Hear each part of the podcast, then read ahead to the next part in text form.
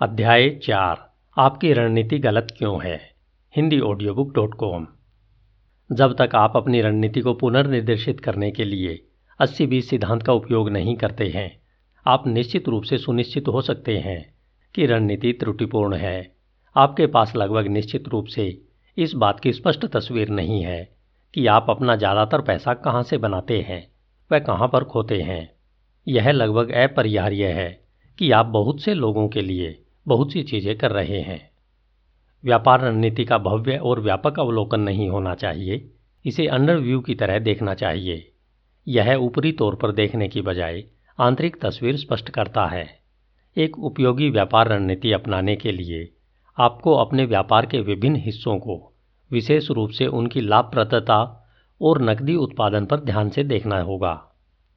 जब तक कि आपकी फर्म बहुत छोटी और सरल हो यह लगभग निश्चित रूप से सच है कि आप अपनी गतिविधि का 20 प्रतिशत और अपने राजस्व का 20 प्रतिशत में अपने मुनाफे का कम से कम 80 प्रतिशत नकदी बनाते हैं। इसमें महत्वपूर्ण यह है कि 20 प्रतिशत पर हमें ज़्यादा काम करना चाहिए। आप सबसे ज़्यादा पैसा कहाँ बना रहे हैं? आप पहचानें कि आपके व्यवसाय के कौन से हिस्से बहुत अधिक रिटर्न दे रहे हैं। ऐसा करने के लिए हम व्यवसाय की विभिन्न श्रेणियों द्वारा 80-20 लाभ का विश्लेषण करेंगे। पहला, उत्पाद या उत्पाद समूह प्रकार द्वारा। दूसरा, ग्राहक या ग्राहक समूह प्रकार द्वारा। किसी भी अन्य विभाजन द्वारा, जो आपके व्यवसाय के लिए प्रासंगिक प्रतीत होता है, जिसके लिए आपके पास डेटा है, उदाहरण के लिए भौगोलिक क्षेत्र या वितरण चैनल द्वारा। प्रतिस्पर्धी सेगमेंट द्वारा। उत्पादों के साथ शुरू करो। आपके व्यापार में निश्चित रूप से उत्पाद या उत्पाद समूह की जानकारी उपलब्ध होगी। प्रत्येक के लिए पिछली अवधि, पिछले महीने, तिमाही या पिछले वर्ष पर बिक्री देखें और सभी लागत मूल्य निकालने के बाद लाभप्रदता की जानकारी प्राप्त करें। प्रत्येक श्रेणी की ओवरहेड लागत में और इसे प्रत्येक उत्पाद समूह में आवंटित करें। यह सभी लागतों के लिए करें, फिर परिणामों को देखें। आमतौर पर कारोबार की अल्पसंख्यक संख्या का प्रतिनिधित्व करने वाले कुछ उत्पाद बहुत लाभदायक होते हैं। ज़्यादातर उत्पाद मामूली या मामूली रूप से लाभदायक होते हैं। और जब आप सभी लागत आवंटित करते हैं तो कुछ वास्तव में आपको बड़े नुकसान भी नज़र आएँगे। ग्राहक लाभप्रदता के बारे में आप क्या सोचते हैं? उत्पादों के बाद ग्राहकों को देखने के लिए आगे बढ़ें, विश्लेषण दोहराएँ, लेकिन प्रत्येक ग्राहक या ग्राहक समूह द्वारा कुल खरीदारियों को देखें। कुछ ग्राहक उच्च कीमतों का भुगतान करते हैं, लेकिन सेवा प्रदान करने के लिए उच्च लागत उत्पन्न होती है।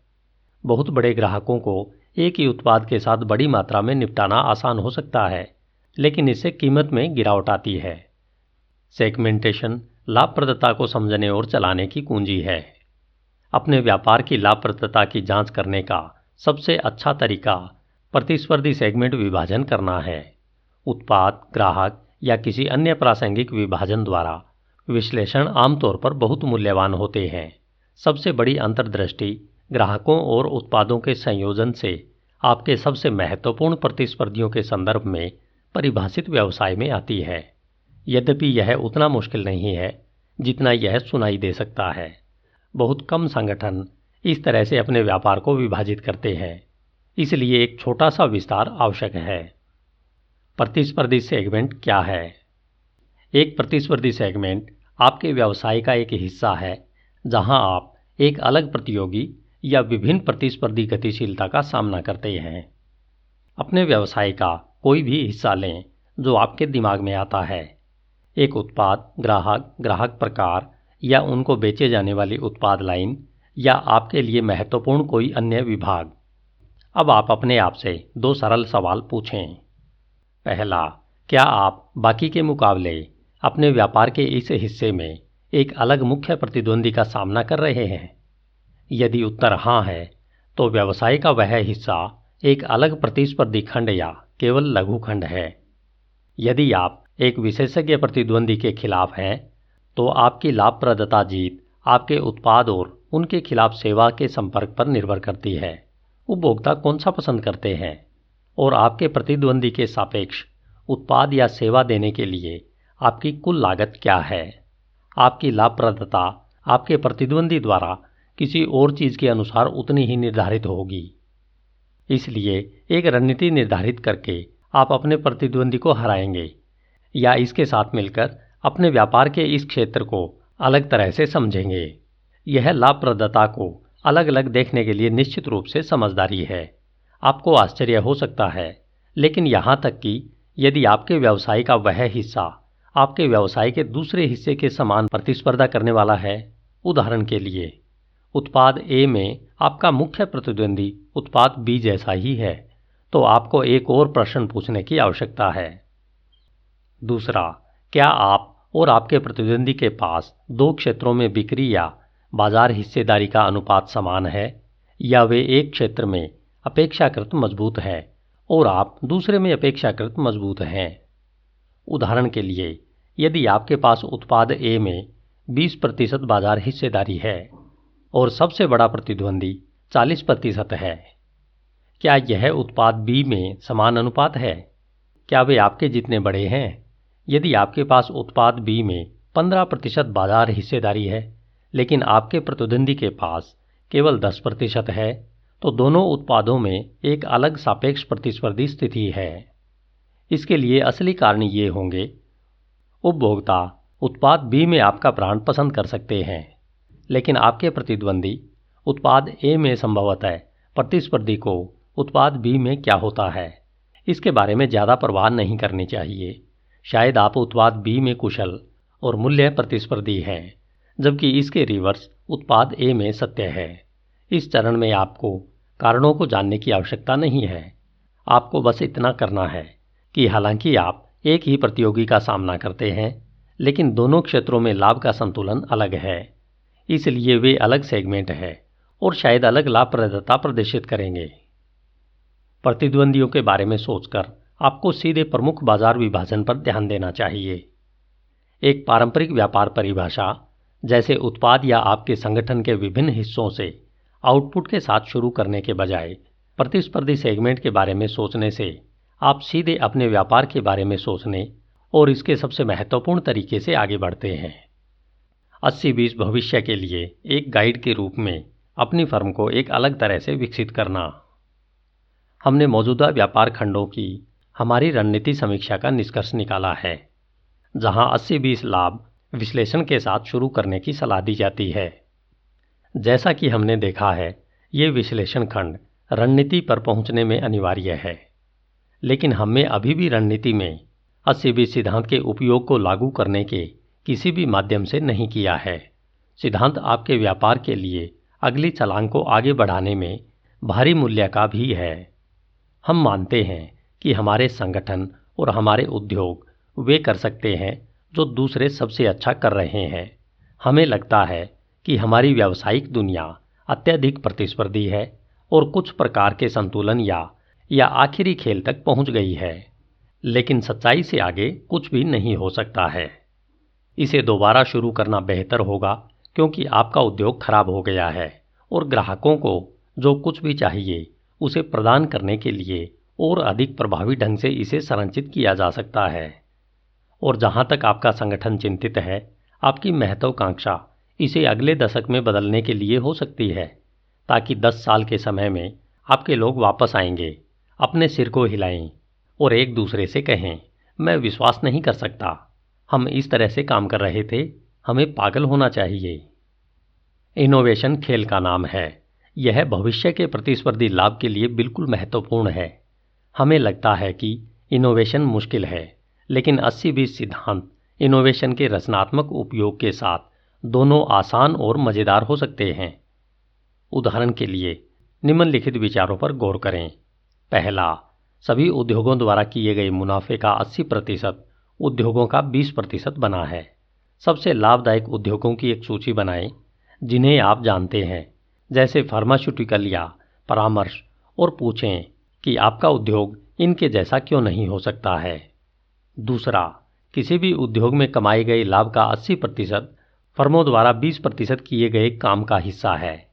यदि आप इनमें से एक नहीं हैं तो वे क्या कर रहे हैं कि जिसे आप नहीं कर रहे हैं? तीसरा, ग्राहकों द्वारा अनुमानित मूल्य का 80 प्रतिशत संगठन जो करता है, वह 20 प्रतिशत से संबंधित है। आपके मामले में 20 प्रतिशत क्या है? आप जिसे और अधिक करने से रोक रहे हैं। जो आपको 20 प्रतिशत के एक और अधिक एक्सट्रीम वर्जन बनाने से रोक रहा है। चौथा, एक उद्योग जो 80 प्रतिशत अपने ग्राहकों को लाभ का 20 प्रतिशत से अधिक नहीं देता है, वह 80 प्रतिशत क्या है? इसे खत्म क्यों नहीं किया जा सकता? उदाहरण के लिए, यदि आप बैंकर हैं तो आपके पास शाखाएँ क्यों हैं? यदि आप सेवाएँ प्रदान करते हैं तो टेलीफोन और व्यक्तिगत कंप्यूटर के माध्यम से अपने प्रावधान को व्यवस्थित क्यों न करें? सेल्फ हेल्प के साथ, जहाँ हम बेहतर हो सकते हैं। क्या ग्राहक कुछ सेवाएँ प्रदान करने में व्यस्त हो सकता है? पांचवा, किसी भी उत्पाद या सेवा से लाभ का 80 प्रतिशत, लागत के 20 प्रतिशत पर प्रदान किया जा सकता है। कई उपभोक्ता बहुत सस्ते उत्पाद खरीदेंगे। क्या कोई इसे आपके उद्योग में दे रहा है? छठा, किसी भी उद्योग के मुनाफे का 80 प्रतिशत अपने क्यूसर्स के 20 फ़ीसदी से आता है। क्या आपके पास इनमें से अधिकतर हिस्सा है? यदि नहीं तो इसे पाने के लिए आपको क्या करने की आवश्यकता होगी? उद्योग परिवर्तन के कुछ उदाहरण मदद कर सकते हैं। मेरी दादी एक किराने की दुकान चलाती थी। मुझे आदेश मिला कि मैं बाहर जाकर अपने बाइक से ग्राहकों को सामान डिलीवर करूँ। फिर शहर में एक सुपरमार्केट खुल गया। इसने अपने ग्राहकों को अपने किराने का सामान चुनने और उन्हें घर तक डिलीवरी करने का काम करने लगे और इसके साथ सुपरमार्केट ने एक विस्तृत श्रृंखला, कम कीमत और एक कार पार्क की पेशकश की। जल्द ही मेरी दादी के ग्राहक सुपरमार्केट में चले गए थे। कुछ उद्योग, जैसे पेट्रोल, रिटेलिंग, फर्नीचर, खुदरा बिक्री और बैंकिंग जैसे अन्य लोगों ने सोचा कि उनके साथ ऐसा कुछ नहीं होने वाला था। लेकिन कुछ वर्षों बाद फर्नीचर में आइकिए जैसे नए प्रतिद्वंदी यह साबित करते हैं कि सेल्फ सर्विस के पुराने विचार में नया जीवन है। छूट भी एक बारहमासी परिवर्तन रणनीति है। कम विकल्प, कम फ्रिल्स, कम सेवा और बहुत सस्ती कीमतों की पेशकश करें। 80 फ़ीसदी बिक्री 20 प्रतिशत उत्पादों में केंद्रित है। बस इन्हें स्टॉक करें। एक और जगह जो मैं काम करता था, एक वाइन व्यापारी, तीस अलग अलग प्रकार के क्लेरेंट का भंडार करता था। उस विकल्प की किसको आवश्यकता थी? लेकिन फर्म ने अब सड़क पर एक वाइन वेयर हाउस खोल दिया था। जिस पर अलग अलग रेट के हिसाब से लोग अपनी चीज़ें खरीद सकते थे। पचास साल पहले किसने सोचा होगा कि लोग फास्ट फ़ूड आउटलेट चाहते थे?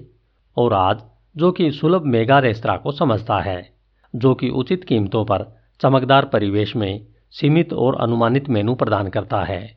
लेकिन वे ज़ोर देकर यह भी कहते हैं कि अगर आपका ऑर्डर 90 मिनट तक पूरा नहीं हुआ तो आपको पैसे वापस मिलेंगे। यह पारंपरिक रेस्तरा के मालिक को एक डेथ वारंट की तरह दिखाई देता है। हम उन चीज़ों को करने के लिए लोगों का उपयोग करने पर ज़ोर क्यों देते हैं, जो मशीनें अधिक सस्ते तरीके से कर सकती है? एयरलाइंस कभी भी आपकी सेवा के लिए रोबोट का उपयोग शुरू कर सकते हैं। अधिकांश लोग इंसानों को पसंद करते हैं, लेकिन मशीनें अधिक विश्वसनीय और बहुत सस्ती होती हैं। मशीनें लागत के 20 प्रतिशत, लाभ का 80 प्रतिशत तक दे सकती है। कुछ मामलों में जैसे एटीएम मशीनें, वे एक बेहतर सेवा प्रदान करती है, बहुत तेज़ और लागत के एक अंश पर। अगली शताब्दी में क्या आप मेरे जैसे पुराने मनुष्यों से निपटना पसंद करेंगे? यहाँ तक कि मुझे भी संदेह होगा। क्या कारपेट अप्रचलित है? मैं आपको कल्पना के लिए सिर्फ़ एक अंतिम उदाहरण देना चाहूँगा, जहाँ अस्सी बीस सिद्धांत के उपयोग ने कंपनी की किस्मत को बदल दिया और पूरी तरह से पूरे उद्योग को भी बदल दिया। जॉर्जिया के इंटरफेस निगम पर विचार करें। अब जिसका बाज़ार मूल्य 800 मिलियन डॉलर का है, जो कालीन सप्लायर के रूप में काम करता है। इसे कभी कालीन बेचने के काम के लिए जाना जाता था। अब इसने अपने आप को पूरी तरह से कालीनों के बजाय कालीन टाइल बनाने व बेचने के काम में बदल दिया है। इंटरफेस को एहसास हुआ कि किसी भी कारपेट का 20 प्रतिशत खराब होने पर 80 प्रतिशत बिना बात के ही बदलना पड़ता था। लेकिन अब जब से कालीन टाइलों के कारोबार को अपनाया गया है, तब से इंटरफेस की लीजिंग योजना के तहत कालीनों का नियमित रूप से निरीक्षण किया जाता है और किसी भी मैले हुए या क्षतिग्रस्त कालीन टाइल को तुरंत बदल दिया जाता है। यह इंटरफेस और ग्राहक दोनों के लिए लागत कम करता है। एक मामूली 80-20 अवलोकन ने एक कंपनी को बदल दिया है और उद्योग में व्यापक भविष्य में बदलाव ला दिया है।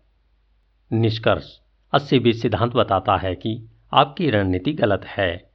यदि आप यदि आप अपनी अधिकांश गतिविधियों को अपनी गतिविधि के एक छोटे से हिस्से से बाहर करते हैं तो आपको अपनी कंपनी को उल्टा कर देना चाहिए और एक छोटे हिस्से को गुणात्मक करने के अपने प्रयासों पर ध्यान देना चाहिए।